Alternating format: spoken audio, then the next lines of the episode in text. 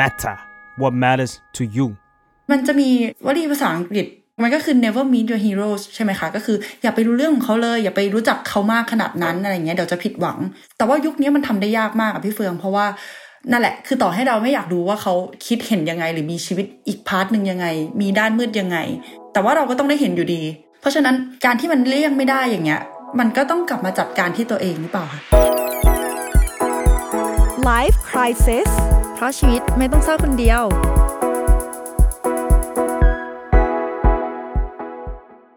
สวัสดีค่ะ กลับมาพบกับ Life Crisis กับใบเตยจาก The Matter นะคะ แล้วก็แล้วก็มาเฟื่องค่ะ คือ EP ในวันนี้เป็น EP ที่ต่อเนื่องมาจาก EP ก่อนๆที่เราพูดกันไปนั่นก็คือเรื่อง cancel culture เนาะพี่เฟือง มันเป็นวัฒนธรรมการแบนอ่าคนดัง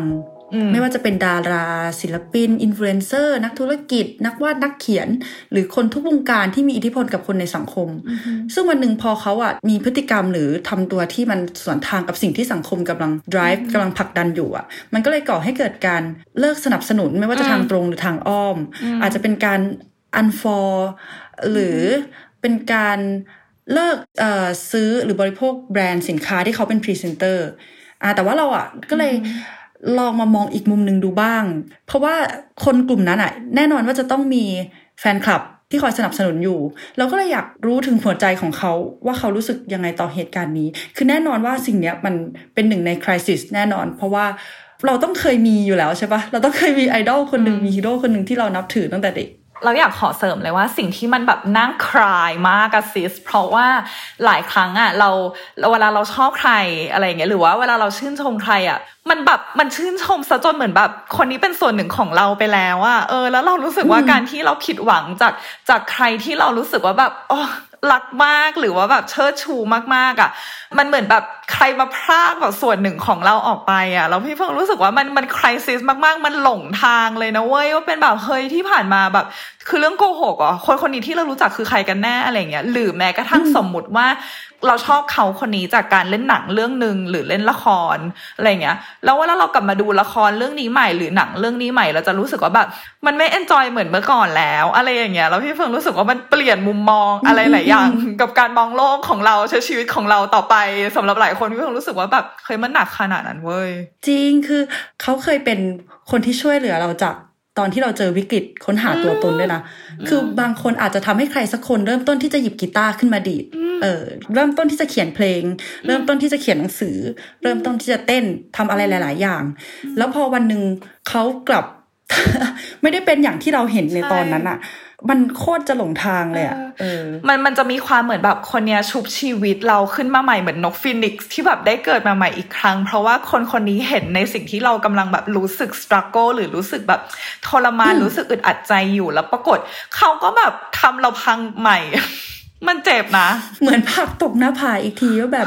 อะฉันไม่ได้เป็นอย่างที่เธอคิดนะ ฉันก็ไม่สมบูรณ์แบบ หลังจากจากที่เราเคยมองว่าแบบอ๋อโหเขาเท่เขาเก่งเขาสมบูรณ์แบบเขาดีทุกอย่างอะไรเงี้ย อืม นั่นแหละค่ะ นั่นคือสิ่งที่เรากำลังเจออยู่ตอนนี้คือการได้เจอกับความจริงบางอย่างนั่นเอง อืมใช่แล้ววันนี้เราก็เลยจะมาคุยกันเรื่องทำยังไงดี ถ้าคนที่เคยเป็นฮีโร่ของเรา ไม่ใช่คนที่เราคิดไว้แล้ว จะทำยังไงจะเกิดอะไรขึ้น แล้วก็มาดูกันว่าวิธีการรับมือของเรื่องเนี้ยมันต้องทำยังไง แก้ที่ตัวเราหรือแก้ที่ใครกันแน่ ใช่ค่ะ เอองั้นเราถามพี่เฟืองก่อนเลยว่าพี่เฟืองมีฮีโร่ในวัยเด็กหรือเปล่าคะ หรือมีไอดอลที่ยกย่องทั้งความคิดผลงานอะไรเงี้ย ตอนเนี้ยขึ้นขึ้นมาได้เลยคนหนึ่งที่ที่เรียกได้ว่าเป็นฮีโร่เลยก็ว่าได้ ก็คือนักเขียนคนหนึ่งนักเขียนชื่อดังคนหนึ่งเออนักเขียนคนหนึ่งแล้วก็นักเขียนชื่อดังคนหนึ่งเป็นคนอังกฤษ อืมอ่าแล้วก็ คือสำหรับพี่เฟืองอะพี่เฟืองตีความคำว่าฮีโร่ว่าเหมือนเวลาที่เรารู้สึก lost เนาะอันนี้อาจจะไม่ได้หมายถึงว่าเดินหลงทางแต่บางทีเวลาที่เราแบบหลงทางในความคิดหรือว่าหลงทางในตัวตนหรือว่าอะไรสักอย่างคือ พี่เฟืองรู้สึกว่าฮีโร่คนเนี้ยเขาช่วยทำให้พี่เฟืองเข้าใจคำว่า passion แล้วเราทำให้พี่เฟิงรู้ว่า passion ที่จริงอะมันเป็นอย่างนี้การที่คุณซื่อสัตย์กับ passion จริง ๆอะเป็นอย่างนี้ ก็คือแล้วแล้วพี่เฟิงเป็นคนชอบเขียนอยู่แล้วไงตั้งแต่เด็ก นักเขียนคนนี้เป็นคนที่เขียนเอ่อนิยายเขียนหนังสือ เวทมนต์พ่อหมดแม่หมดที่โด่งดังที่สุด ไม่รู้เลยว่าใครไม่รู้เลอะต่อยเออ แล้วแล้วคือตอนแรกกับพี่พี่พี่เฟิงจำได้ว่าความรักที่พี่เฟิงมีให้เขาอะคือ มันเป็นอะไรที่แบบ เชิดชูมากๆอะว่า โห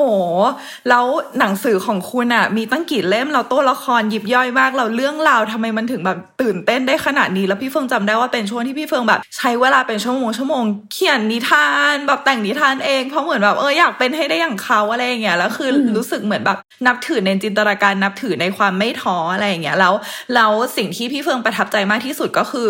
คือเวเวลาเวลาไออย่างพี่เฟิงเป็นเทอราปิสเนาะหรือหรือว่าเป็นนักจิตบำบัดอย่างเงี้ย เวลาที่ client ของพี่เฟืองเริ่มเริ่มงง หรือหรือว่าเริ่มรู้สึก loss อะไรประมาณเนี้ยแล้วพี่เฟืองก็จะมาคุยกันในบริบทของโลกทุนนิยม ในแง่ที่ว่าเราอยู่ใต้ระบบทุนนิยมเนอะซึ่งเป็นระบบที่มัน fast success หรือว่าความสำเร็จมันเกิดขึ้นได้เร็วมาก เพราะฉะนั้น หลายครั้งอะในในในช่วงชีวิตของเราช่วงนี้อะเราจะเห็นแบบคนที่ประสบความสำเร็จตั้งแต่เด็ก ๆ แล้วประสบความสำเร็จยิ่งใหญ่แล้วประสบความสำเร็จเร็วเช่น TikTok Star หรืออะไรอย่างเงี้ยหรือว่าแบบนักร้องที่แบบโอ้โหยิ่งเด็กยิ่งได้รับคำชมเยอะอะไรอย่างเงี้ยแล้วสำหรับผู้หญิงคนนี้นักเขียนคนนี้อะพี่เฟิงชอบตรงที่ว่าตอนเขาอายุ 28เขาเป็นเป็นช่วงอายุที่เขารู้สึกแบบ loss มากรู้สึกหลงทางในชีวิตมากแล้วเขาประสบความสำเร็จมาก ๆ น่าจะประมาณแบบ40 กว่าอะไรประมาณเนี้ยแล้วมันเลยทำให้พี่เฟิงรู้สึกว่า เออ ทุกคนมีช่วงเวลาของตัวเองเว้ยแบบอย่าท้อว่า เอ้ยทำไมแบบคนอื่นในโลกประสบความสำเร็จกันไปหมดแล้ว แบบเราแก่เกินไปหรือเปล่ามันไม่มีอะไรแก่เกินไปเลยแล้วแล้วเขาทำให้พี่เฟิงเชื่อว่าแบบเออความสำเร็จและช่วงเวลาและตราบใดที่คุณซื่อสัตย์กับ passion ของตัวเองแบบคุณจะมีวันนั้นอะไรอย่างเงี้ยซึ่งมันเป็นอะไรที่แบบฝันทุกอย่างของพี่เฟิร์นเหมือนแบบ ทุ่มไปอยู่ในตัวเขาคนนี้มากๆเลยอะแล้วเขาเขาก็เป็นไอคอนของความพยายามแล้วก็ไม่ทิ้งความฝันใช่ไหมเออมันก็เลยไม่แปลกใจที่เด็กๆหลายคนหรือว่าแม้กระทั่งผู้ใหญ่เองก็ยังเคารพอืม แล้วสำหรับใบเตยอะของเราตอนเด็กๆจะมี นักวาดคนหนึ่งคือคือจริง ๆ เราไม่ชอบอ่านหนังสือเลย เพราะว่าสมาธิมันสั้นแบบอ่านเสร็จปุ๊บก็ต้องวนกลับมาอ่านประโยคเดิม แล้วก็เลยไม่สามารถอ่านนิยายเป็นเล่มๆได้เหมือนพี่เฟือง แต่เราก็ติดตามผลงานของนักเขียนของพี่เฟืองนะแล้วเราก็ชอบผลงานเขามากแต่ว่าเป็นในแง่ของอาจจะเป็นภาพยนตร์ที่สร้างจากหนังสือเรื่องนั้น ย้อนกลับมาที่นักเขียนนักวาดของเรา คือเขาเป็นเป็นแนวนักวาดอิลลัสเตเตอร์ค่ะ ภาพประกอบอืมแต่ว่าในขณะเดียวกันเขาวาดภาพประกอบ แต่เขาก็เป็นคนสร้างเรื่องราวนั้นขึ้นมาเอง ซึ่งเขาจะถ่ายทอดเกี่ยวกับ เป็นการ์ตูนแนวจิกกัดสังคมตลกร้ายอะไรเงี้ย ตอนนั้นอยู่ประมาณมมต้นมปลายมั้งคะ อืม แล้วมันทำให้เราเอ่อเปิดโลกมาก ๆ เลย คือเขาทำให้เราเห็นว่าสังคมมันมันมันไม่ได้มีขาวมีดำนะ แต่มันเป็นเทาๆ คนร้ายไม่ได้ร้ายเสมอไป คนดีที่เราเห็นไม่ได้ดีเสมอไปอะไรเงี้ย เราก็เลยรู้สึกว่าโหนักวาดคนเนี้ยนักเขียนคนเนี้ยเขาเท่มากๆ อืมคือเราก็อ่านเป็นการ์ตูนช่องๆอะค่ะ ที่เขาวาดแล้วลายเส้นเขาก็สวย ก็เราก็รู้สึกว่าการมองโลกของเราส่วนหนึ่งอะมาจากเขาเหมือนกันที่ที่มันเป็นจนถึงตอนเนี้ยแต่ว่ามันก็ มีจุดบางอย่างที่ทำให้เราเลิกติดตามผลงานของเขาไปแล้วเราเชื่อว่าพี่เฟืองก็ต้องมีจุดนั้นเหมือนกันเออแล้วคนทั่วโลกก็อาจจะมีจุดนั้นเหมือนกัน ให้พี่เฟืองเล่าเล่าของพี่เฟืองก่อนดีกว่า อืม เพราะว่าของเราอะจะดูเป็นเรื่องที่แบบเล็กน้อยมากๆเลยเมื่อเทียบกับของพี่เฟืองอ่าฮะซึ่งซึ่งมันน่าสนใจตรงที่บางบางอย่างมันก็เป็นเรื่องเล็กน้อยบางอย่างมันก็เป็นเรื่องใหญ่ ซึ่งซึ่งเราอืมมันควบคุมไม่ได้เลยเนาะจิตใจอืมอืมคือสำหรับพี่เฟืองอะอ่าคือด้วยความที่ปกติอะพี่เฟืองเป็นคนชอบคนที่ ที่โซลหรือที่แบบจิตวิญญาณอยู่แล้ว ไม่ใช่แค่แบบหน้าตาอะไรอย่างเงี้ยแล้วเราพี่เฟืองจะดูเสมอว่าคนคนเนี้ย contribute หรือว่าสร้างสรรค์อะไรต่อสังคม หรือว่ามีความคิดมีมุมมองยังไงมากกว่าว่าคนคนนี้สวยขนาดไหนอยู่แล้วอะไรเงี้ยโดยเฉพาะคนนี้เนี่ยพี่เฟืองก็สัมผัสได้ถึงความเป็น feminist ของเขาตั้งนานมากมาแล้วอะไรอย่างเงี้ยทีนี้เนี่ยเวลาเวลาโตขึ้นเออแล้วเราก็เสพ ข่าวที่เกิดกับเขามากขึ้นเรื่อยๆอะไรอย่างเงี้ยแล้วเราก็เออมันมันก็มีกระแสเนาะสำหรับเขาว่าเขาก็แสดงออกหลายครั้งที่แสดงออกว่าเขาเป็น feminist อืมที่อยากจะสนับสนุนหรืออยากจะให้ความช่วยเหลือ หรืออยากจะ support แค่ผู้หญิงที่เป็นผู้หญิงมาแต่กำเนิด คือผู้หญิงคนนี้เนี่ยหลายคนโดยเฉพาะในกลุ่ม LGBTQ+ ก็ออกมาพูดบอกว่าเธออะมีลักษณะของความเป็น TERF ซึ่งถ้าใครยังไม่รู้จักคำนี้เนอะ TERF อะมันเป็นตัวย่อมาจากคำว่า Trans Exclusionary Radical Feminism ซึ่งแปลว่า แปลว่าเป็น feminist คือคือ feminist ก็คือส่วนใหญ่แล้วเราจะเห็นภาพ feminist ก็คือแบบผู้หญิงเพื่อผู้หญิงอะไรอย่างงี้เนาะแต่ว่าอืม feminist คนไหนที่เป็นผู้หญิงที่เป็น TERF อะมักจะมี mindset หรือมักจะมีชุดความคิดที่ว่า เมื่อก่อนผู้หญิงอะเคยอยู่ข้างล่างมาก่อน เขาก็เลยจะอยากให้ความเป็นผู้หญิงอะอยู่เหนือทุกสิ่งเหนือทุกเพศเลย ไม่ว่าจะเป็นเพศชายไม่ว่าจะเป็นเพศใดๆก็แล้วแต่ ซึ่งอันเนี้ยสำหรับพี่เฟิร์นมันเป็นเฟมินิสต์ที่ไม่น่ารักอะแล้วการที่คุณ pro แค่ความเป็นผู้หญิงแท้ๆหมายถึงว่า สำหรับเขาเขาคิดว่าผู้หญิงแท้แปลว่าผู้หญิงที่เกิดมาเป็นผู้หญิงเท่านั้นอะไรเงี้ยคุณจะมีความ exclude หรือว่ามีความกีดกันคนที่เป็น trans women หรือคนที่เป็น non binary ซึ่งเรื่องนี้มันอาจจะฟังดูเล็กน้อยมากเลยนะ แต่ว่าคนที่เป็น trans women อย่างเงี้ยเขาพยายามมากเลยที่คือเขาเชื่ออยู่แล้วว่าตัวเองเป็นผู้หญิงอะเก็ตปะแล้วคือแค่สังคมอะยอมรับเขาว่าเขาก็เป็นผู้หญิงคนหนึ่ง แค่นั้นเองโลกมันก็จะแบบน่าอยู่แล้วโลกมันก็จะเป็น safe zone ให้กับหลายคนมากๆ หรือแม้กระทั่ง non binary อะไรอย่างเงี้ยแล้วนักเขียนคนเนี้ยที่พี่เฟิร์นชอบก็มีคอมเมนต์เยอะแยะมากมายที่ที่ที่มันน่าหงุดหงิดอะเช่นเออประชดคนที่เป็น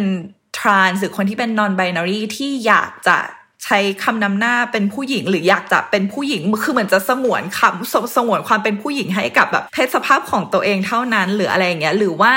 ยังมีความเชื่ออยู่ยังมอง trans women ว่าเป็นผู้ชายอยู่ ซึ่งอะไรอย่างเงี้ยคือคืออะไรอย่างเงี้ยมันมีปัญหามากๆกับโลกเรา เพราะว่าถ้าเรายิ่งสนับสนุนการมอง trans women ว่าเป็นผู้ชายมาก่อน คุณก็จะมองเขาเป็นผู้ชาย คุณก็จะไม่มีทางมองเขาเป็นผู้หญิงเลย แล้วคุณก็จะมองเขาว่าเขามีสิทธิ์ทำอันตรายคุณก็จะมองเขาว่าเขาน่ากลัว ซึ่งมันผิดไงอะไรอย่างเงี้ยแล้วก็พวก LGBTQ+ เขาพยายามอย่างมากที่จะมายืนอยู่ที่เขายืนได้ในวันนี้อะไรอย่างเงี้ยแล้วขอยกตัวอย่างสุดท้ายคือเช่น เวลาเราพูดกันถึงเรื่องภาษาเนาะเออคือมันเคยมีข่าวหนึ่งที่เออเขาอะให้เขาเรียกคนที่มีประจำเดือน ว่าคนที่มีประจำเดือน ซึ่งเหมือนนักเขียนคนเนี้ยก็เป็นแบบเฮ้ยเหมือนพูดประชดบอกว่าแบบเอ้ยก็เรียกว่าผู้หญิงดิก็คือเหมือนคือผู้หญิงไม่ใช่หรอที่มีประจำเดือนอะไรเงี้ย ซึ่งคนที่คิดน้อยก็อาจจะเป็นแบบเออเออก็ใช่นี่หว่าแต่จริง ๆ แล้วอะเราต้องคิดว่า trans men บางคนที่ฮอร์โมนยังไม่เปลี่ยนหมด ก็ยังมีประจำเดือนอยู่ หรือว่า non binary หรือเพศสภาพที่ไม่เลือกเพศ คือไม่ไม่แม้กระทั่งจะเป็นผู้หญิง ไม่แม้กระทั่งจะเป็นผู้ชาย ไม่อยาก define ตัวเองผ่านเพศสภาพใด ๆ เขาก็ยังมีประจำเดือนอยู่ เพราะฉะนั้นนะการที่เราตัดเราพยายามจะเอาไอเดียว่าหมดลูกไม่เท่ากับเพศหญิงอะออกไปจากหัวสมองของคนอะมันช่วยให้คนพวกเนี้ยรู้สึกโอเคขึ้นกับร่างกายตัวเอง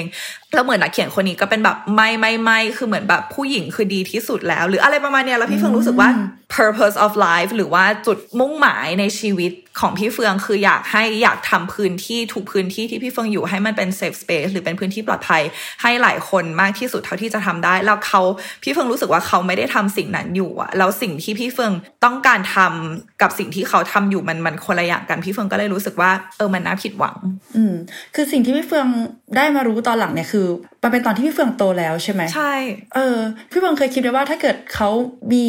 ความคิดหรือการมองแบบเนี้ยแล้วออกมาเออแสดงความคิดเห็นในที่สาธารณะแบบเนี้ย แล้วตอนนั้นพี่เฟืองยังเด็กอยู่ ยังไม่ได้ตระหนักเรื่องเพศอะไรขนาดเนี้ยพี่เฟืองจะผิดหวังในตัวเขาหรือเปล่าพี่เฟิงว่าพี่เฟิงอาจจะเชื่อ แล้วก็คิดเหมือนเขาก็ได้เก็ตปะอืมเพราะว่าด้วยความที่เราก็ยังลอยๆอยู่ แล้วเราก็ยังไม่รู้ว่าอันไหนคือใช่เลยด้วยความที่เราชอบเขามาแล้วอะแล้วเขาทำอะไรเราก็คงแบบโอเคเชื่อเชื่อเชื่อทุกอย่างไปแล้วก็ได้อะเอออถ้าอย่างของกรณีพี่เฟืองอะ จะเห็นเยอะมากในตอนนี้เนาะมันเพราะว่านั่นแหละมันนำไปสู่ cancel culture ที่เราพูดกันใน EP ก่อนๆอืมอือหือเดี๋ยวเตยขอแชร์ของเตย เพราะว่าของของเตยมันสั้นมากแล้วมันไม่มีอะไรเลยคือด้วยความที่ตอนนั้นอะ มันเป็นตอนมัธยม ต้นใช่ไหมคะ ซึ่งเราค่อนข้างที่จะเด็กมาก คือเราด้วยความที่เราคาดหวังว่าเขาจะต้องเป็นคนเท่ใช่ไหมคือนักวาดคนนั้นนะแต่ว่าตอนนั้นน่ะมันจะมีโซเชียลมีเดียเข้ามาแล้ว เริ่มมี Facebook อืมแล้วเราก็เลยกดติดตามเขากด add friend น่าจะ add friend ไปแหละ แล้วทีนี้ก็ไปเห็นว่าเขากำลังคบหากับผู้หญิงคนหนึ่งแล้วเราก็รู้สึกว่าเอ้ยเราประทับใจในความรักของเขา เราเชื่อว่าคนเนี้ยที่มีมุมมองแบบเนี้ย น่าจะมีความรักที่ดีแน่ๆเลยเลย ก็เราก็เลยติดตามเรื่องราวของสองคนนี้มาโดยตลอดแล้วมีอยู่วันหนึ่งเราก็ไปเห็นว่าฝ่ายหญิงอะ่ะคือเขาออกมาระบายออกมาบ่นประมาณว่าโดนแฟนนอกใจ เฮ้ยเราก็เลยผิดหวังตอนนั้นเราไม่รู้ว่าเราไปร่วมรู้สึกอะไรกับเขานักหนา หรือว่าไปอินอะไรกับเรื่องของเขานักหนา แต่ว่าตอนนั้นเราผิดหวังมากๆ กับนักเขียนคนนี้ เรารู้สึกว่าเฮ้ยประเด็นอื่น ๆ ประเด็นสังคมอะไรคุณทำมาดีโดยตลอดเนี่ย แต่พอเป็นเรื่องความรักทำไมคุณกลับล้มเหลวคือตอนนั้นเรามองว่าเขาล้มเหลว ใจร้ายมากทำไมถึงนอกใจแฟนต่างๆ นานา ก็เลยเลิกติดตาม อืมการ์ตูนของเขาไปเลย อืม คือค่อนข้างที่จะได้สาระนิดนึง แต่ว่าพอเราโตขึ้นมา เราก็เลยรู้สึกว่า เราจะต้องไปยุ่งตรงนั้นหรือเปล่าเออเรามันมันจำเป็นไหมที่เราต้องไปยุ่งเรื่องของเขาในส่วนนั้น แล้วเราแยกเรื่องงานกับเรื่องส่วนตัวไม่ออกเหรอใช่ซึ่งมันทำให้เห็นเลยว่าเรื่องงานกับเรื่องส่วนตัว มันมันคอนเนคกันทุกอย่างเลย เพราะว่าเวลาเราชอบใครคือเราพยายามอยากจะชอบเขาที่เขาเป็นเขาเนาะอืมอืมทั้งหมดเลยอะโอ้อืมแต่ว่าตอนตอนเด็กๆเข้าใจได้ว่ายังแยกแยะเรื่องงานกับเรื่องส่วนตัวไม่ออก แต่พอโตขึ้นก็เริ่มแยกออกแหละ อืมอืมเวลาเรามีไอดอลที่ชอบที่ที่เราชอบในแบบ appearance ของเขาอะอือหือโอป้าเกาหลีต่างๆนานาอืมไม่ว่าเขาจะมีข่าวไม่ดียังไงเราก็จะโอเคพยายามแบ่งว่าเราจะเสพแค่ผลงานของเขาพอนะ แต่ว่าตอนนี้เหมือนเหมือนสังคมตอนนี้จะเรารู้สึกว่าเรากลับมาแยกยากอีกครั้งหนึ่งอะพอมันเป็นทัศนคติของเขาเอ่อพฤติกรรมของเขาอะไรเงี้ย ถ้าเรายังสนับสนุนในสิ่งนั้นอยู่ ถ้าเกิดว่ามันส่งผลร้ายแรงจริง ๆอะเราอาจจะต้องเลือกที่อุดมการหรือเปล่า เลือกที่แบบว่าสังคมตอนนี้กำลัง drive มันอยู่หรือเปล่า อืม เออเออมันมันมันมันน่าสนใจตรงที่ว่าเหมือนยิ่งยิ่งโตขึ้นอะเราเราไม่ใช่แค่ว่าเราเสพงานของใคร แค่เพราะว่าเออเพลงเพราะแค่เพราะว่าเล่นละครเก่งอืมอืมคือเราอยากจะเข้าไปเข้าใจจริง ๆ ว่าตัวตนของเขาว่าเป็นยังไงเพอยกตัวอย่างเช่นน้องสาวพี่เฟื่องอย่างเงี้ย ชอบผู้ชายคนนี้เล่นละครมาก แต่ว่าเวลาไปดูผู้ชายคนนี้สัมภาษณ์ก็เป็นแบบเฮ้ยดูไม่มีเสน่ห์เหมือนที่เล่นละครอะไรอย่างเงี้ยคือพี่เฟื่องรู้สึกว่าเออมันมันมีหลายปัจจัยมากเลยอะไรเงี้ยส่วนส่วนพี่เฟื่องอย่างเงี้ยพี่เฟื่องรู้สึกว่าพี่เฟืองให้ค่ากับคนที่เอ่อ กล้าหาญและซื่อสัตย์ในในความเป็นตัวเอง หรือว่าเชื่อในอุดมการณ์ของตัวเองอะไรเงี้ยและแคร์สังคม เพราะฉะนั้นนี่คือสิ่งที่พี่เฟืองทำว่าพี่เฟือง unfollow แบบศิลปินชื่อดังไปหลายคนแล้วทั้งต่างประเทศทั้งคนไทยเลยที่ไม่ได้มีส่วนร่วมในใน social justice หรือว่าการแสดงออกทางสังคมใด ๆ เลย เช่นอะถ้าถ้าเป็นศิลปินต่างประเทศที่เขาช่วง anti Asian hate crimes หรือว่าหรือว่าเหมือนกับการทำร้ายคนเอเชียเนาะถ้าเขาไม่เคยพูดถึงเลย ถ้าเขามัวแต่แบบถ่ายรูปตัวเองสวยๆ ลง แล้วไม่เคยพูดถึงอะไรอย่างนี้เลยหรือตอน Black Lives ด้วยเปล่าใช่ใช่พี่เฟิง unfollow อ่าไปเยอะมาก ตอนนี้แทบจะไม่เหลือแล้วคนไทยเหมือนกันที่เขาแบบ ไม่ได้รู้รู้สึกว่าแค่โพสต์รูปสวยๆไปวันๆพี่เฟิงรู้สึกว่าเออไม่เป็นไรไม่ไม่ไม่ไม่ต้องติดตามก็ได้อะไรเงี้ยที่ที่เขาที่เขาไม่ได้แบบพยายามจะออกมาแสดงความคิดเห็นหรือว่าแสดงแบบ อุดมการณ์อะไรทำเพื่อสังคมอะไรเลย เพราะพี่เฟืองรู้สึกว่าชีวิตเรามันมันใหญ่กว่านั้นเนาะใหญ่กว่าเราตัวคนเดียวสำหรับพี่เฟืองนะเออใบเตยว่ายังไง ตอนนี้กำลังเริ่มรู้สึกแล้วว่าการเป็นแฟนคลับใครสักคนในยุคเนี้ยดูมีความท้าทายเข้ามาเรื่อยๆเลยอะคือเราไม่ได้แค่แค่ต้องแบบว่าชอบเขาสนับสนุนเขาแต่เราต้องดูด้วยว่าคนที่เรากำลังสนับสนุนอยู่อะเป็นยังไง มันมันแตกต่างจากสมัยก่อนมากเลยอะคือเมื่อก่อนเราก็เคยชอบศิลปินคนหนึ่งนะแล้วก็คือไม่ได้ไม่ได้สนใจว่า part อื่นๆของเขาจะเป็นยังไงบ้าง แต่ว่าเรามันก็ยังมีติด มุมมองดีๆจากเขามาอยู่ ซึ่งซึ่งเรานำมาปรับใช้อย่างเช่น เราชอบโอป้าคนหนึ่งโอป้าเกาหลีคนหนึ่งแล้วเขาออกมาให้สัมภาษณ์ว่าเอ่อผู้หญิงในทัศนคติของผมจะต้องไม่สูบบุหรี่ครับ แล้วหลังจากนั้นตั้งแต่ป .6 ตอนใช้ชีวิตมาก็ไม่สูบบุหรี่เลย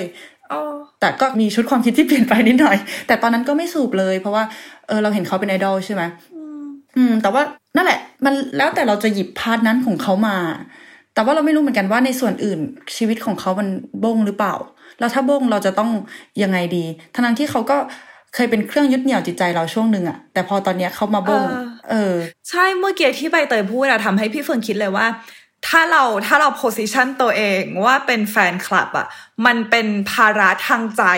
เยอะเกินไปไหม เพราะเมื่อกี้พี่เฟิร์นคิดขึ้นมาว่าถ้าถ้าสมมติว่าเราไม่ไม่ใช้คำว่าแฟนคลับ define ตัวเอง เราใช้คำว่าเพื่อนร่วมทาง เพื่อนร่วมเดินทางอะไรอย่างเงี้ยแล้วพี่เฟิร์นรู้สึกว่า เออ ถ้าเรารู้สึกว่า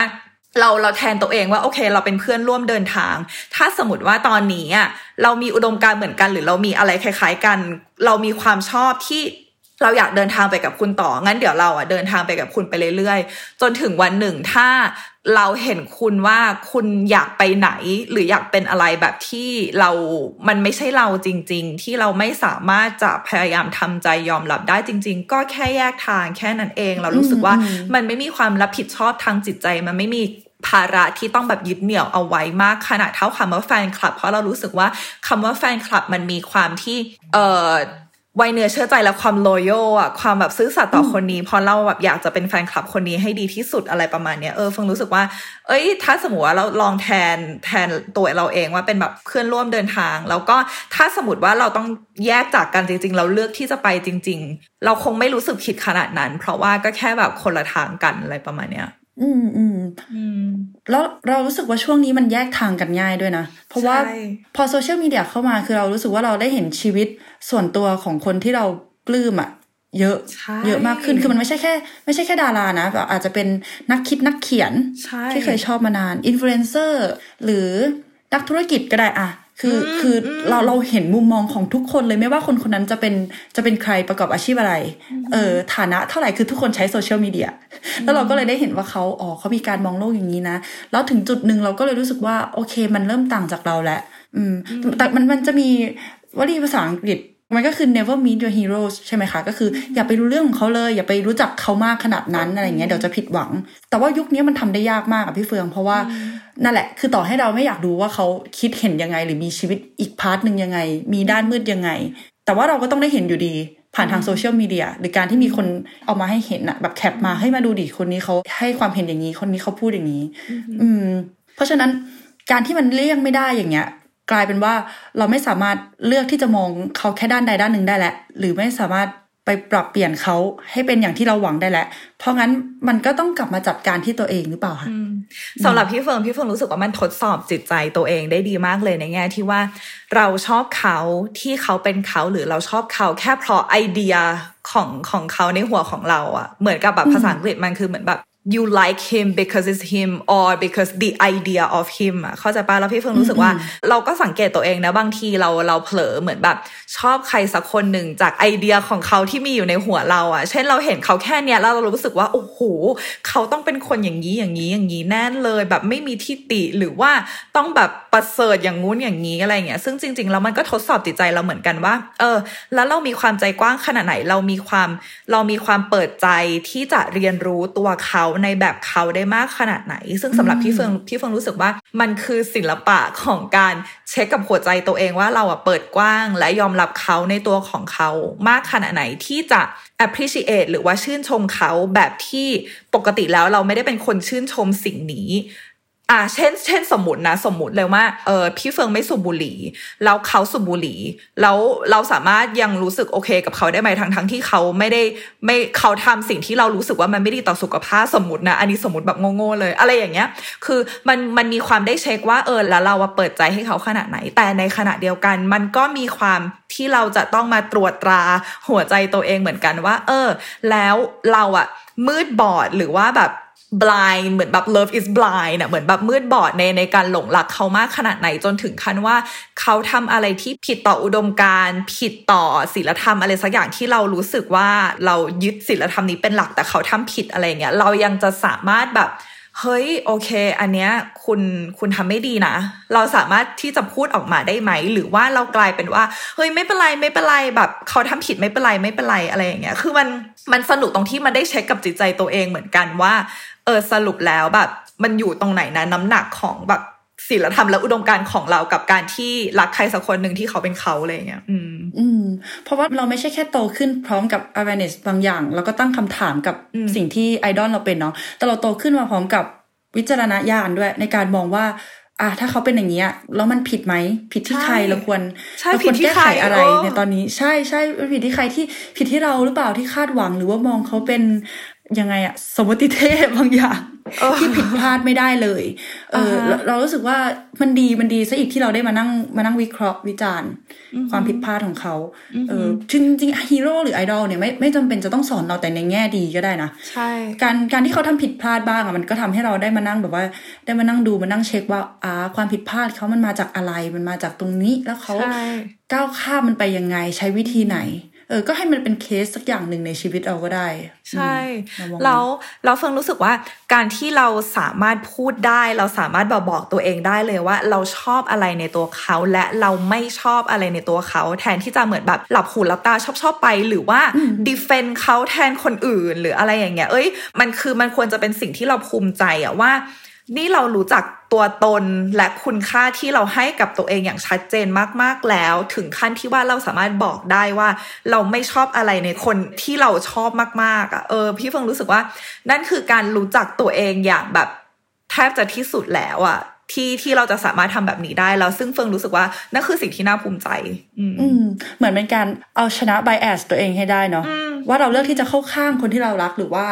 ยืนอยู่ข้างแบบว่า ความถูกต้องในตอนนั้นใช่ความถูกต้องใช่ความเหมาะสมในตอนนั้น ใช่ ก็ทำให้เห็นเลยว่าเราก็โตขึ้นมามากเนาะจากถ้าเกิดว่าเป็นตอนเด็กๆอะ่ะ เราอาจจะ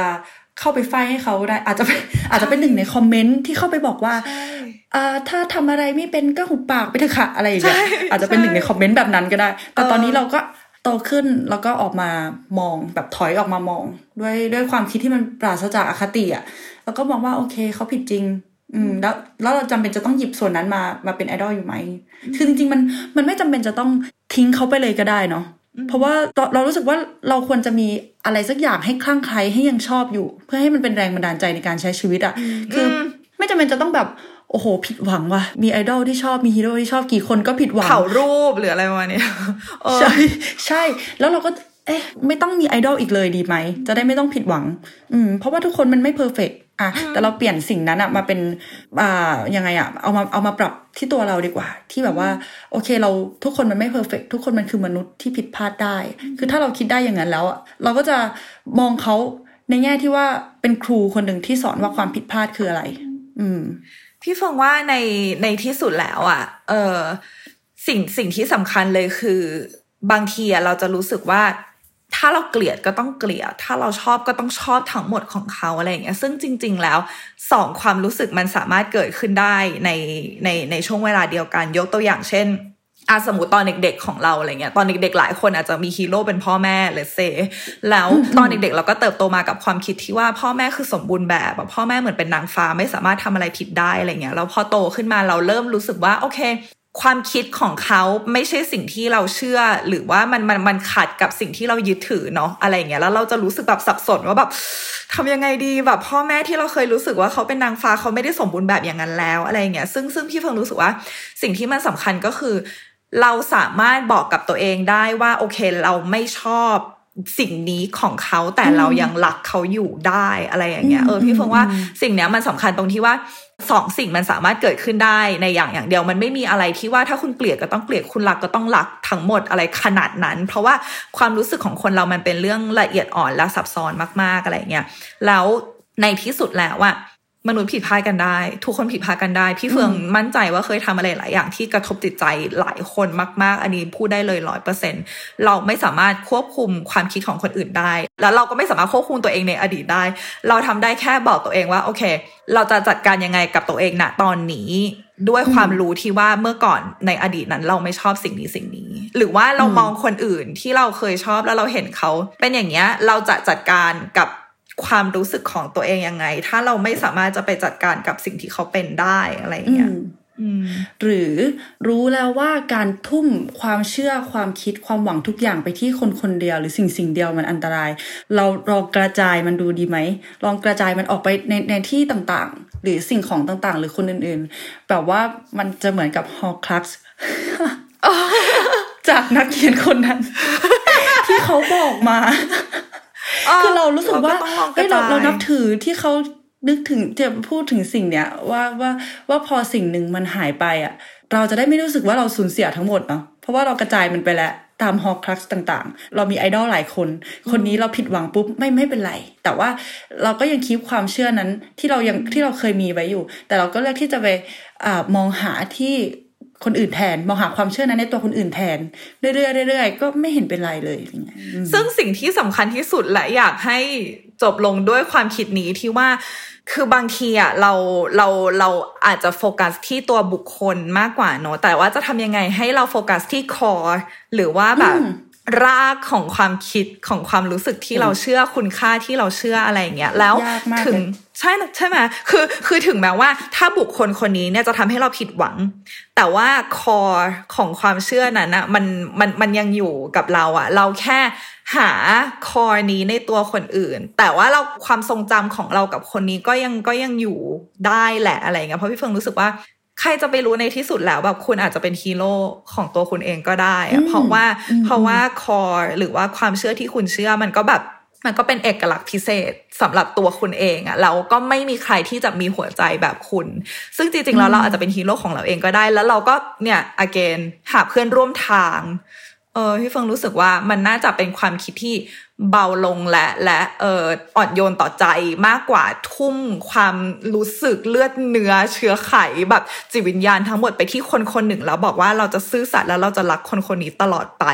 เพราะว่าไม่มีใครสามารถแบบผูกกันไว้ยึดเหนี่ยวกันไว้เป็นชั่วฟ้าดินสลายได้ขนาดนั้นในที่สุดคุณก็มีแค่ตัวเองแหละ อืมโอ้ชอบ ชอบมากที่บอกว่าให้ให้แบบว่า เก็บคอนั้นเอาไว้ เพราะว่าบางทีเราผิดหวังจากตัวคนคนหนึ่งใช่ไหมแล้วเราพานคิดไปหมดเลยว่าอ้าวสิ่งที่เราเชื่อ สิ่งที่เราเคารพเขาทุกอย่างมันผิดเหรอ มันคือมันคือเป็นสิ่งที่ไม่ดีเหรอ เพราะว่าภาพของเขาในปัจจุบันอะมันไม่ใช่อย่างที่เราคิดแล้วแล้วเราก็เลยคิดว่าทั้งหมดที่ผ่านมาคือเรื่องโกหกโอ้แล้วเราก็ทิ้งชุดความคิดนั้นไปเลยทั้งที่มันก็เป็นชุดความคิดที่ดี เป็นชุดความคิดที่ประกอบสร้างเราขึ้นมาให้เราเป็นคนแบบเนี้ยจนถึงทุกวันเนี้ยใช่เออซึ่งน่าเสียดายมากเลยนะ เออ